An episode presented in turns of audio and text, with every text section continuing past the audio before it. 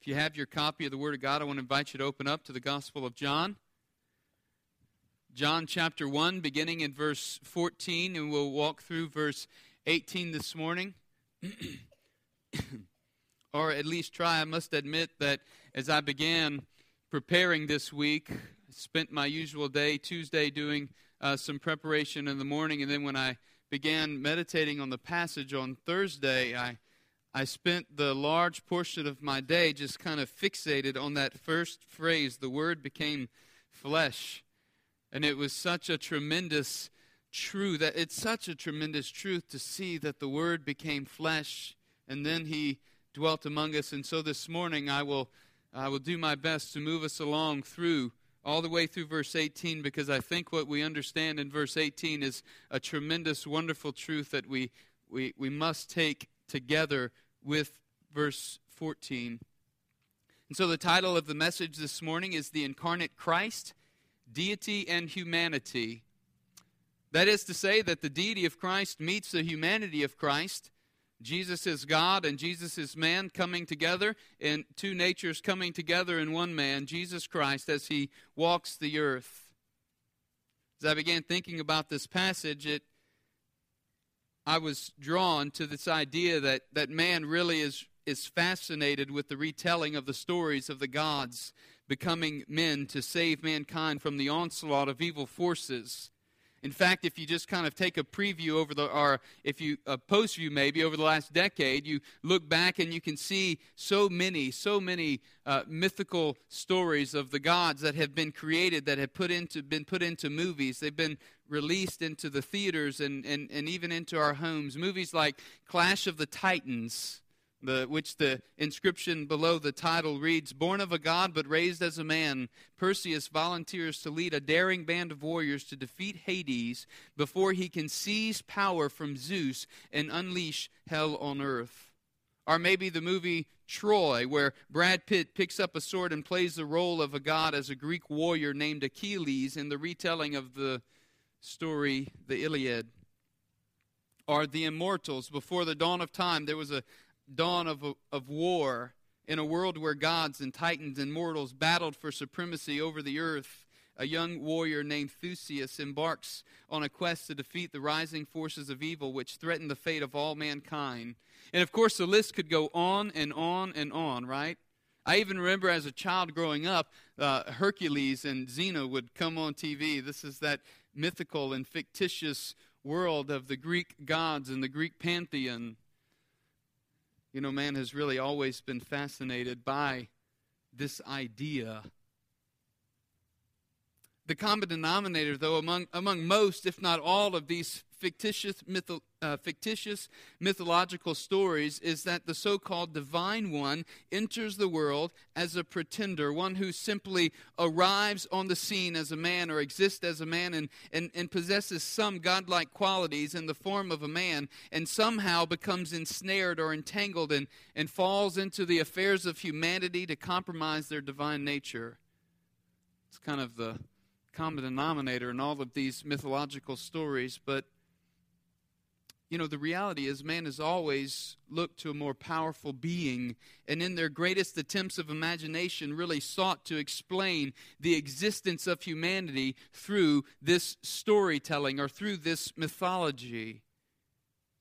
But I, I want us to see this morning from this text that Jesus was no pretender. In John 1 14 through 18, John shows us that Jesus actually descended into creation he identified with man by taking upon himself the form of mankind. And so, if you found your place in verse 14, say, Word. Let us read. Follow along as I read. And the Word became flesh and dwelt among us, and we saw his glory glory as of the only begotten from the Father, full of grace and truth. John testified about him and cried out, saying, This was he of whom I said, He who comes after me has a higher rank than I, for he existed before me. For of his fullness we have all received, and grace upon grace. For the law was given through Moses, grace and truth were realized through Jesus Christ. No one has seen God at any time. The only begotten God who is in the bosom of the Father, he has explained him. This morning, I want to give us three assertions of the incarnation. Three assertions or three truths of the incarnation. And the first one begins in verse 14. It is this that Jesus became man. Simply and straightforward put, it, Jesus became man. That's what verse 14 is saying. And the Word became flesh. What does it mean for Jesus to become flesh? Was it, what does it mean when John says the Word became flesh? Perhaps I should back up, though, and, and just maybe make the connection for us from the beginning for those who maybe haven't been here throughout the Gospel of John. In John chapter 1 1, quickly, uh, John chapter 1, verse 1, he says, In the beginning was the Word. And the Word was with God, and the Word was God. He was with God in the beginning, and all things came into being through him, and apart from him, nothing came into being that has come into being. In him was life, and the life was the light of men, and the light shines in the darkness, and the darkness didn't comprehend it or didn't overcome it.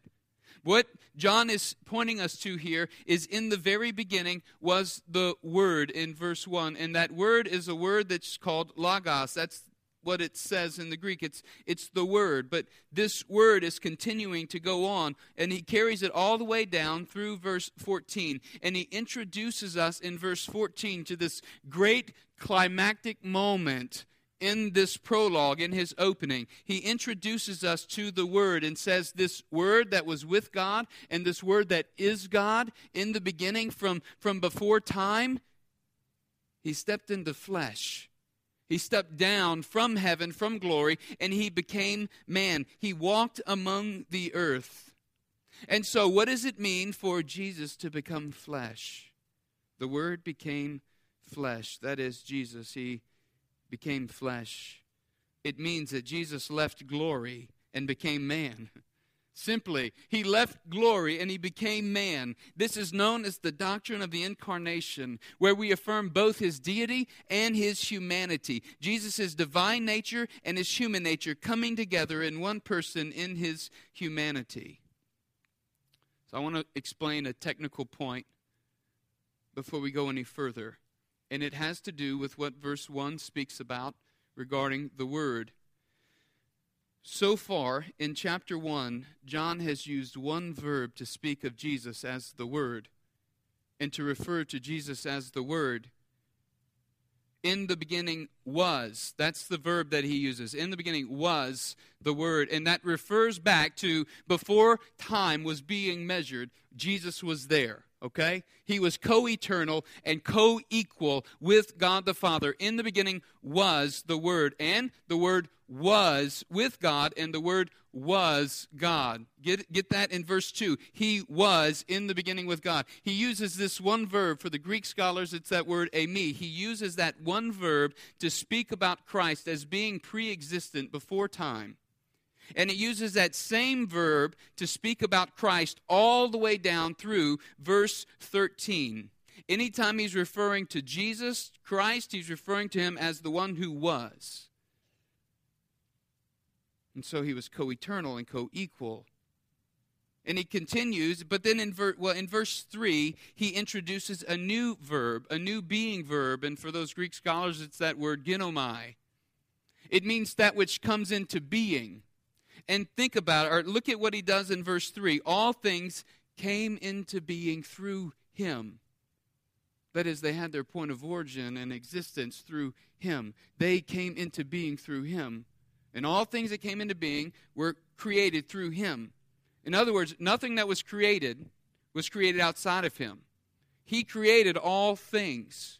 And so, this being verb, come to be, or to come into being, is referencing that which Christ has created. All things came into being through him. Now, for the very first time in verse 14, John takes this very intentional language that he's been using to show us the preexistence of Christ, to show us that Christ was there with God from the beginning, that he was there before time. He takes this language, this very intentional language, and he applies this other verb, that which entered into existence. He applies that to Christ in verse 14. And the word entered into creation. He does this intentionally and on purpose. He said, The Word has now become flesh. The Word has now entered into, describing how Jesus, the Word, entered into humanity. He entered creation through the womb of a woman in the same manner that every other person enters humanity. That's what John is showing us here and telling us here. He's telling us that Jesus actually entered into this world. He wasn't a premonition or an apparition. He did he took upon the form of a person. And he grew in wisdom and stature. And that's important for us to distinguish for his humanity.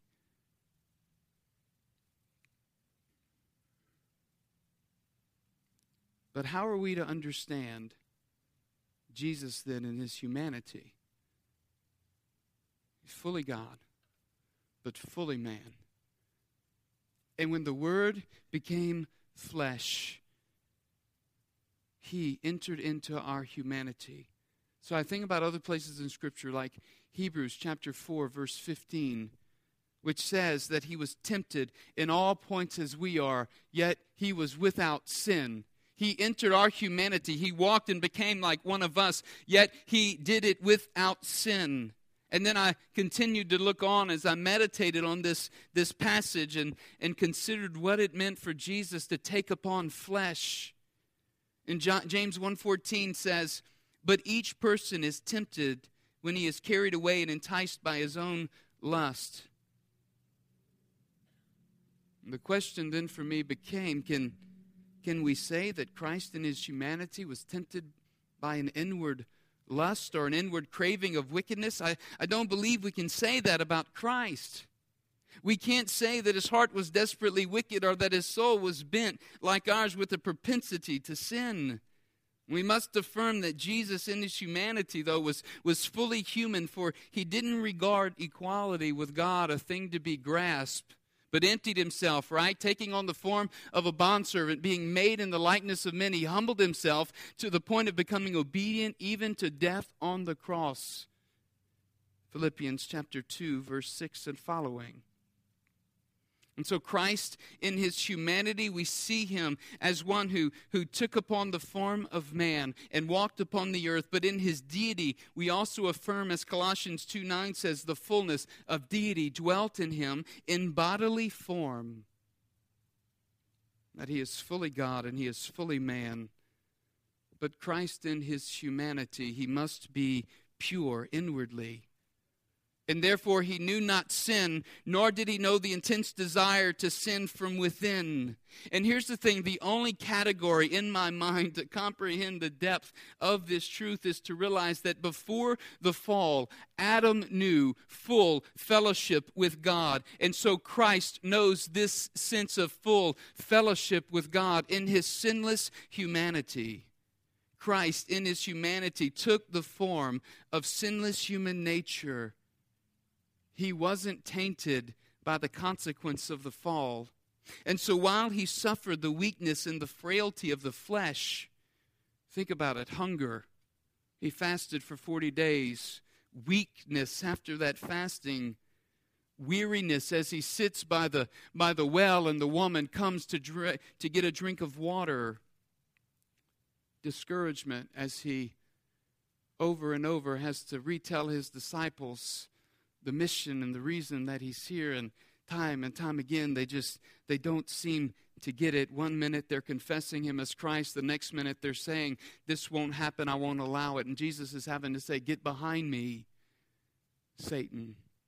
You're not setting your mind on things of god but on things of man There is the discouragement. There is the agony in the garden where, in his physical flesh, Jesus begins to, to sweat drops of blood because of this intense struggle that he's engaging in and walking through. There is the pain that he experiences as he hangs on the cross and is, and is beat before he goes to the cross, and the crown of thorns that was placed upon his head. There is the weeping that we see our Savior doing at the tomb of Lazarus. He was human, he walked this earth, and he had flesh and bone bone and he had emotion and he was human.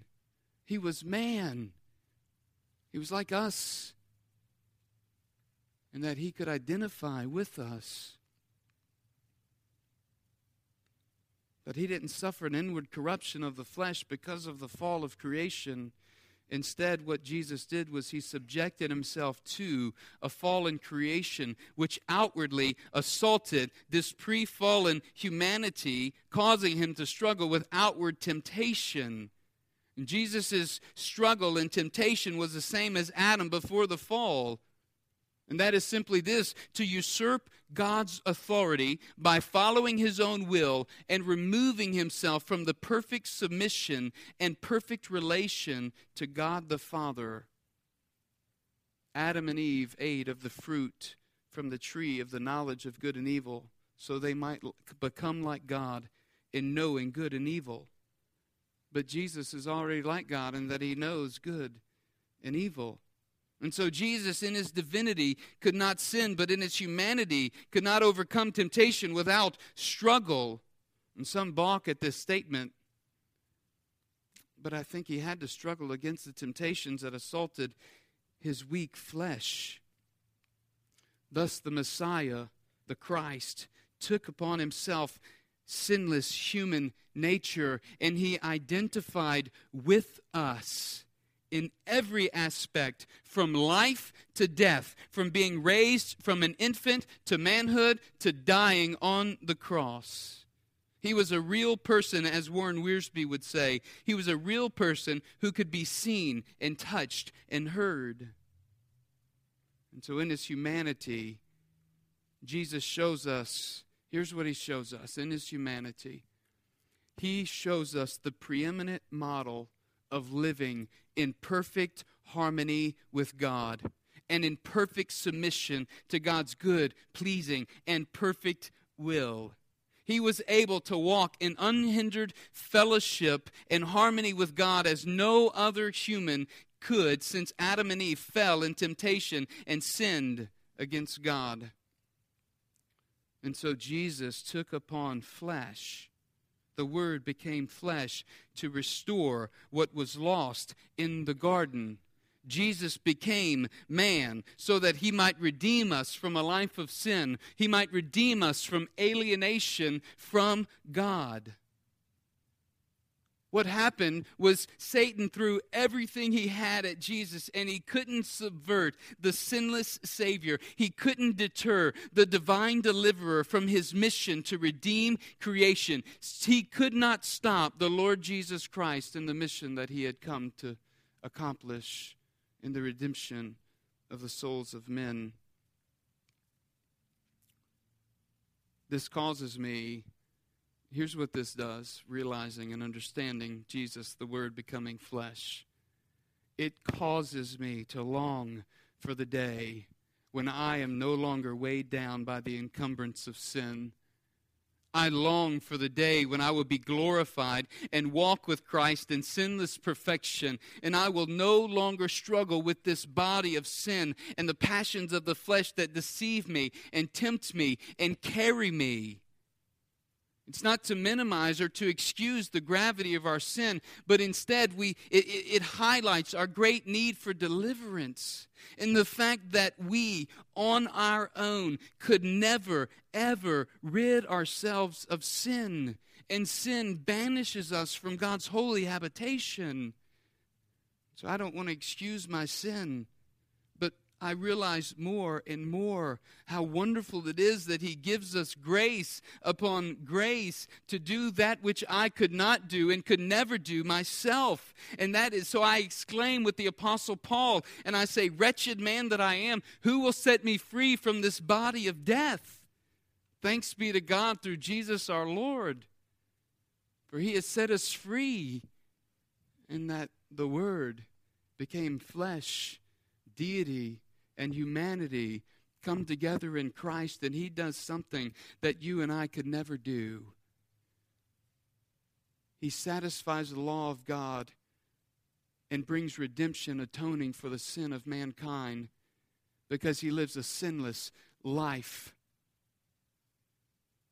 And he restores that which was lost in the garden, namely the relationship between God the Creator and his creation. Jesus Christ, in him we have redemption, we have, we have salvation in Christ. The second assertion of the incarnation that I want to point out this morning is this Jesus is the manifestation of the glory of God. We continue in verse 14. And the Word became flesh and dwelt among us. That is to say, that he tabernacled among us. Literally, what the word means there is to make a dwelling to pitch a tent. And there's a connection here with the tabernacle of God in the Old Testament. You see, the Jew knew that to worship God, they would go to the tent of meeting. They would go to that place to meet with God and to see God, or not to see Him literally, but to, to be there in His presence. And so they would come and they would encounter the presence of God. This is one of the reasons that it's called the tent of meeting. And when the tent of meeting, the tabernacle, was first erected in the wilderness, Exodus chapter 40, verse 34 reads this way and says this about that event. Then the cloud covered the tent of meeting, and the glory of the Lord filled the tabernacle. Moses was not able to enter the tent of meeting because the cloud had settled on it. The glory of the Lord filled the tabernacle. The glory of the Lord had come down to rest on this tent of meeting, this glory of the Lord in the Old Testament, it's the glory that's referred to as the Shekinah glory, where the glory of God was manifested among men, and God's presence was shown, and the light of God's presence was shown among men. Exodus 24, verse 16 says this The glory of the Lord dwelt on Mount Sinai and the cloud covered it six days. And on the seventh day, he called to Moses out of the midst of the cloud. Now, the appearance of the glory of the Lord was like a devouring or a consuming fire on the top of the mountain in the sight of the people of Israel. Moses, in his request of God, says, God, show me your glory. I want to see your glory. In, in, in, Exodus 33 18, Moses said, Please show me your glory. And God replied, I will make my goodness pass before you and will proclaim before you my name, the Lord. But he said, You cannot see my face, for man shall not see me and live. God's glory shown at the dedication of Solomon's temple. We see it other places throughout Scripture. In Isaiah 6, the glory of the Lord filled the temple in the vision that Isaiah had. But when John says we saw his glory, it's interesting to me that he doesn't highlight in his gospel account the transfiguration where the apostles or the disciples, Peter, James, and John, go up on the mountain and they see there the glory of God revealed to Christ. John doesn't highlight that, but when, when John says we saw his glory, he's speaking of more than just the radiance of the presence of God. And while it certainly has to do with the glory of God, John shows us the way in which God's glory was revealed through Jesus Christ. His glory is revealed, John shows us through these seven signs in the book of signs, all the way through chapter 12. And then the second half, from 13 to 21 of John's gospel, is called the book of glory. And he shows us how Jesus is showing, revealing himself to be God himself in the flesh. And John shows us how Jesus, not only in his works as he accomplishes these signs and heals people and casts out demons and walks on water, not only in those ways does God, John show us the, the glory of Christ, but he also shows us in his person that he was a servant, that he served all, that he served his disciples, that he, he wasn't afraid to wash feet that he touched the untouchables and he spoke to the outcast of society, that he came to heal the sick and the lame. Jesus reveals his glory, the glory of God, and that he, he descends to take upon himself the form of man. And instead, of wearing a crown filled with jewels, he ultimately takes upon himself a crown of thorns. And instead of sitting on a throne, he hangs upon a cross. But then, when he defeats death, he rises from the grave and he ascends to the Father. And that is what John is showing us is glorious about the Lord Jesus Christ, about the Word becoming flesh. Here is where glory comes in. It is through the humble service of one King, the God of heaven, who would step down out of heaven and take upon the form of man and become flesh and identify with us and know the weakness that we walk through. And he would defeat sin and death on behalf of us in order to redeem creation. That's glorious. It's glorious that Jesus Christ would do that. And so when John says we saw his glory in verse 14, glory as of the only begotten from the Father, full of grace and truth. John is showing us here's how we saw his glory in everything he did. That is why he's the preeminent model of what it means to walk in unhindered fellowship with God. As a human being, Jesus Christ did that.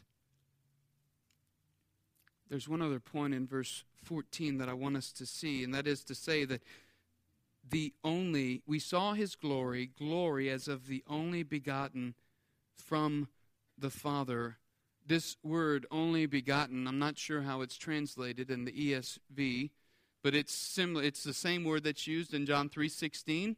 For God so loved the world that he gave his one and only Son, or his only begotten Son, that whoever believes in him will not perish but have eternal life.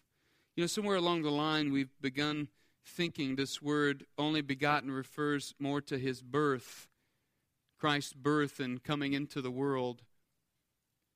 But that's not what the word means. The word literally means only or unique one. It means unique. And here in verse 14, when he says we saw his glory, glory is of the only begotten from the Father, he's speaking of the only one like him, the unique one. There is no other glory like this glory. This is the glory of God dwelling among his people. The glory which was seen in the temple was only partial. I love the way F.F. Bruce puts it when he says, The glory which shone in the tabernacle and temple, veiled in the mysterious cloud, was but a foreglow of that excelling glory which shone in the incarnate Word, veiled from those who had no mind to come to the light, but manifested to faith. He was full of grace and truth.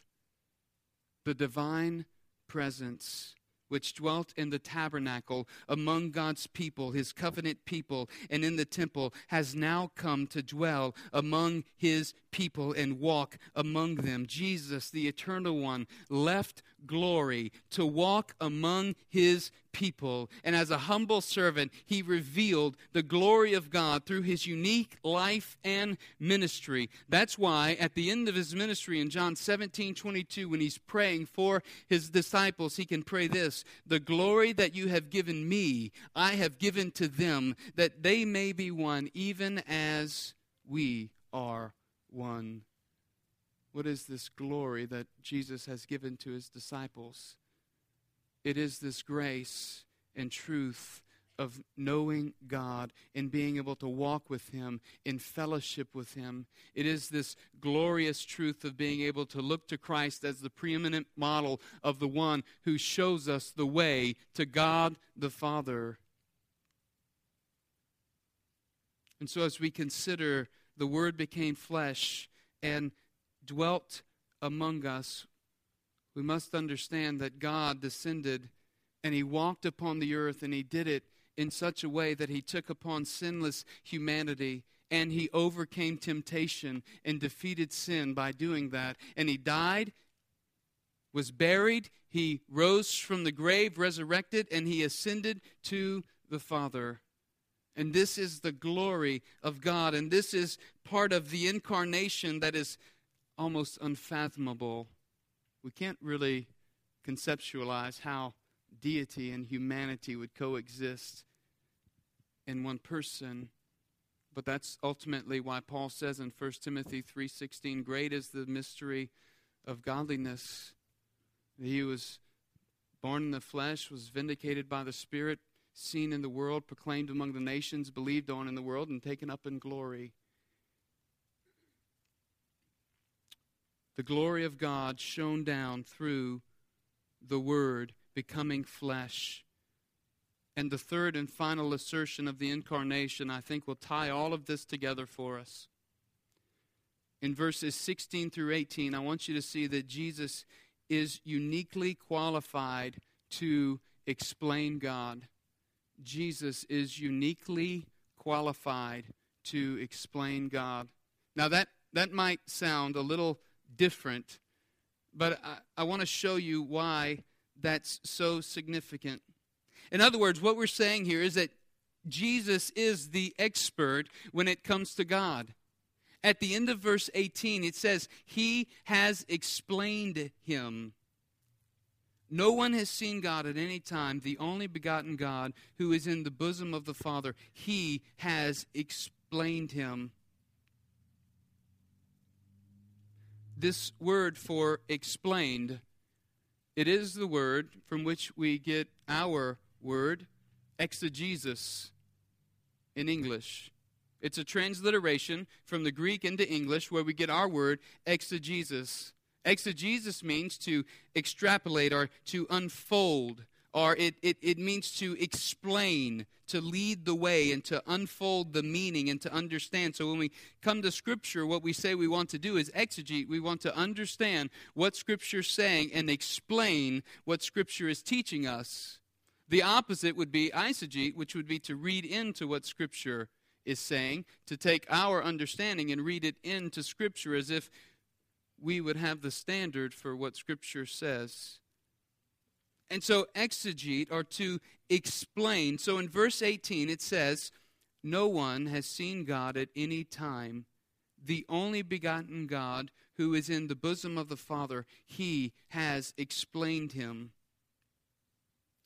That is to say, Jesus has explained or he has declared God in his coming John is stating here's what Jesus came to do. Jesus came to explain or to unfold grace and truth to us.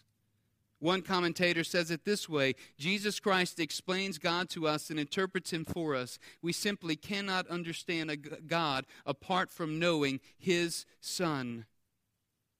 And so in verse 18, here's what he says No one has seen God at any time. That's right. In fact, when Moses asked to see God, God says, You can't see my face or you'll die. I'll hide you here and I'll pass and you can see the backside of my glory. No one has seen God at any time. The only begotten God. This is the same word that's used in verse 14 to speak of the unique one, the same word that's used in John 3:16 to speak of the unique one, the only one. And get what John is saying.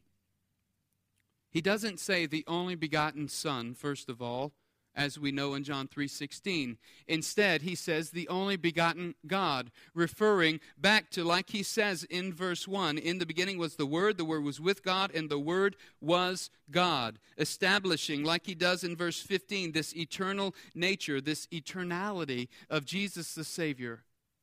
So he says there, the only begotten God, the unique one, the only one like him. And secondly, who is in the bosom of the Father, who is there at the Father's side. And again, in the same way that he does in verse 1, speaking of Jesus being face to face in the presence of God and being God, he says here in verse 18, who is in the bosom of the Father. It's the same language. Jesus is literally with God, there in God's presence, but at the same time, he is God. And so John is saying this unique one who is with God and is God, he has explained God to us. And so Jesus himself, he is uniquely qualified as the one who can come to his people, his creation, and explain God to his people. He can exegete God to the people that he has created. And so back up now to verse 16. For of his fullness we have all received grace upon grace. And what Jesus is spe- or what John is speaking about here is that the fullness of Jesus is that he has come giving or the fullness or the revelation of Jesus is that he has come and he has given grace upon grace and then more grace upon grace upon grace to all those who follow him. And grace is God's favor and kindness given to those who don't deserve it and who cannot earn it. And so God deals with us on the basis of grace and truth. And in verse 17, he says, For the law was given through Moses, grace and truth were realized through Jesus Christ. There is a contrast and comparison that, G- that John is making here in verse 17 between Moses and Jesus. First is from the law uh, compared with grace and then Moses and Jesus. And he says the law was given through Moses, and one of the effects of the law is that it shows us our inability to live up to its demands. It reveals our sinfulness to us. But then he says, interesting, he says, for grace and truth were realized through Jesus. This technical language that John intentionally uses, it draws us back to that verb that's used in verse 3 all things came into being. And in verse 17, when he says grace and truth were realized, that is the verb, came into being. Grace and truth came to us through Jesus Christ, the unique one, the only one qualified to explain God to us the only one qualified to truly convey this understanding of grace and truth. The only one who was qualified to truly bring into existence this grace that was needed and the truth about God so that we would follow Him, that we would see God for who He is, the loving God who wants to save His people and desires relationship with His people. And so here's what Jesus reveals to us about God that he is infinitely holy, and that his standard is perfect righteousness. And because of that, anyone who comes to him must be perfectly holy, or else they can't enter into God's eternal rest. The law shows us our inability to measure up to God's perfect standard, revealing that we are in need of a divine Savior, one who can keep the law on our behalf and give us righteousness. By doing this, Jesus justifies the many sinners, declaring all who believe in him by faith to be righteous. And this is the grace of God revealed to us through Jesus Christ that God has redeemed fallen humanity, and he has done it through one who has exercised supreme and decisive victory over Satan. And that which was lost in the fall of creation through Adam has been regained through the Messiah's redemption and atonement, namely a relationship with God our Creator. Jesus interprets God in this way. He says later in the Gospel of John, I am the way, I am the truth and the life. And no one comes to the Father except through me. Jesus interprets God the Father by saying, I'm the one way that a man can, can get there. It's only through me. So, believer, this morning, here's my prayer and my hope for us. I want us to ever increasingly and unceasingly grow in confessing our daily need for Jesus, recognizing that we, in and of our own selves, could never attain this salvation. And so we must thank Him for our salvation, confessing that we're not worthy and praising God for the grace upon grace that He extends to us to walk through this daily life. Let us ask God to grant us wisdom and mature our faith that we might grow like Jesus as holy as the Holy Spirit accomplishes his sanctifying work in our lives. Let us keep our eyes on the goal, who is Christ, the treasure and giver of life. Let us give everything to serve him. Let us give everything to tell the word of the only the world of the only hope for salvation. Jesus is worthy of our lives. He stepped down into humanity. The Word became flesh and dwelt among us. He is worthy of our lives. This morning, if you're not a Christian and you've realized that this morning for the first time, or maybe this morning you've understood the gospel like you've never understood it before, and it's significant for you. And it's the first time that you've felt the weight of your sin and felt the need of coming before Jesus Christ and confessing your sin to Him. I want to invite you this morning to do that very thing.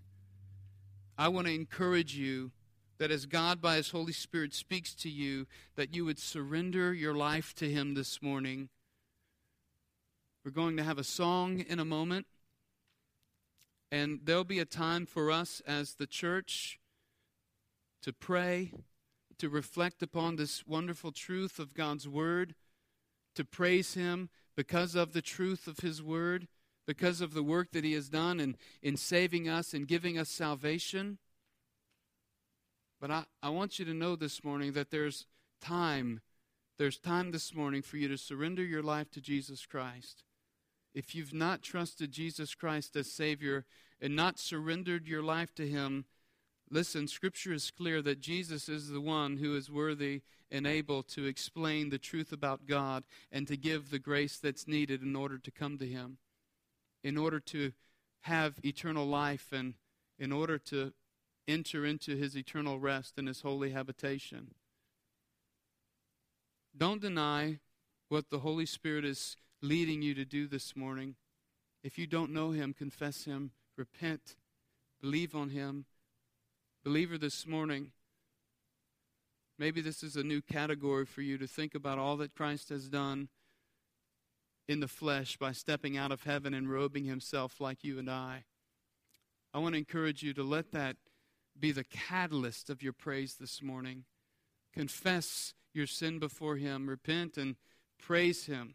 Praise Him for the wonderful work and salvation that He has done. Let me pray, and the worship band is going to come up. And you respond as the Lord leads. I'll be down front here if you need someone to speak with you or pray with you. Let us pray. Father, we thank you so much for your word. Lord, we thank you that you have stepped out of heaven and robed yourself in flesh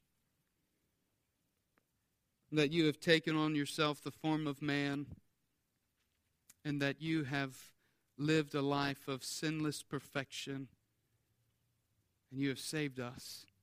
Thank you, God, for our salvation. Thank you for making your dwelling among us. Thank you for bringing the glory of our Father to us. Help us, Lord Jesus, to daily confess our need, to draw near to you to walk with you, to walk in your holiness and in your righteousness. Thank you, Jesus, that you continually give us grace upon grace. Cover us now, even now, in your grace. For it's in Christ's name that we pray. Amen.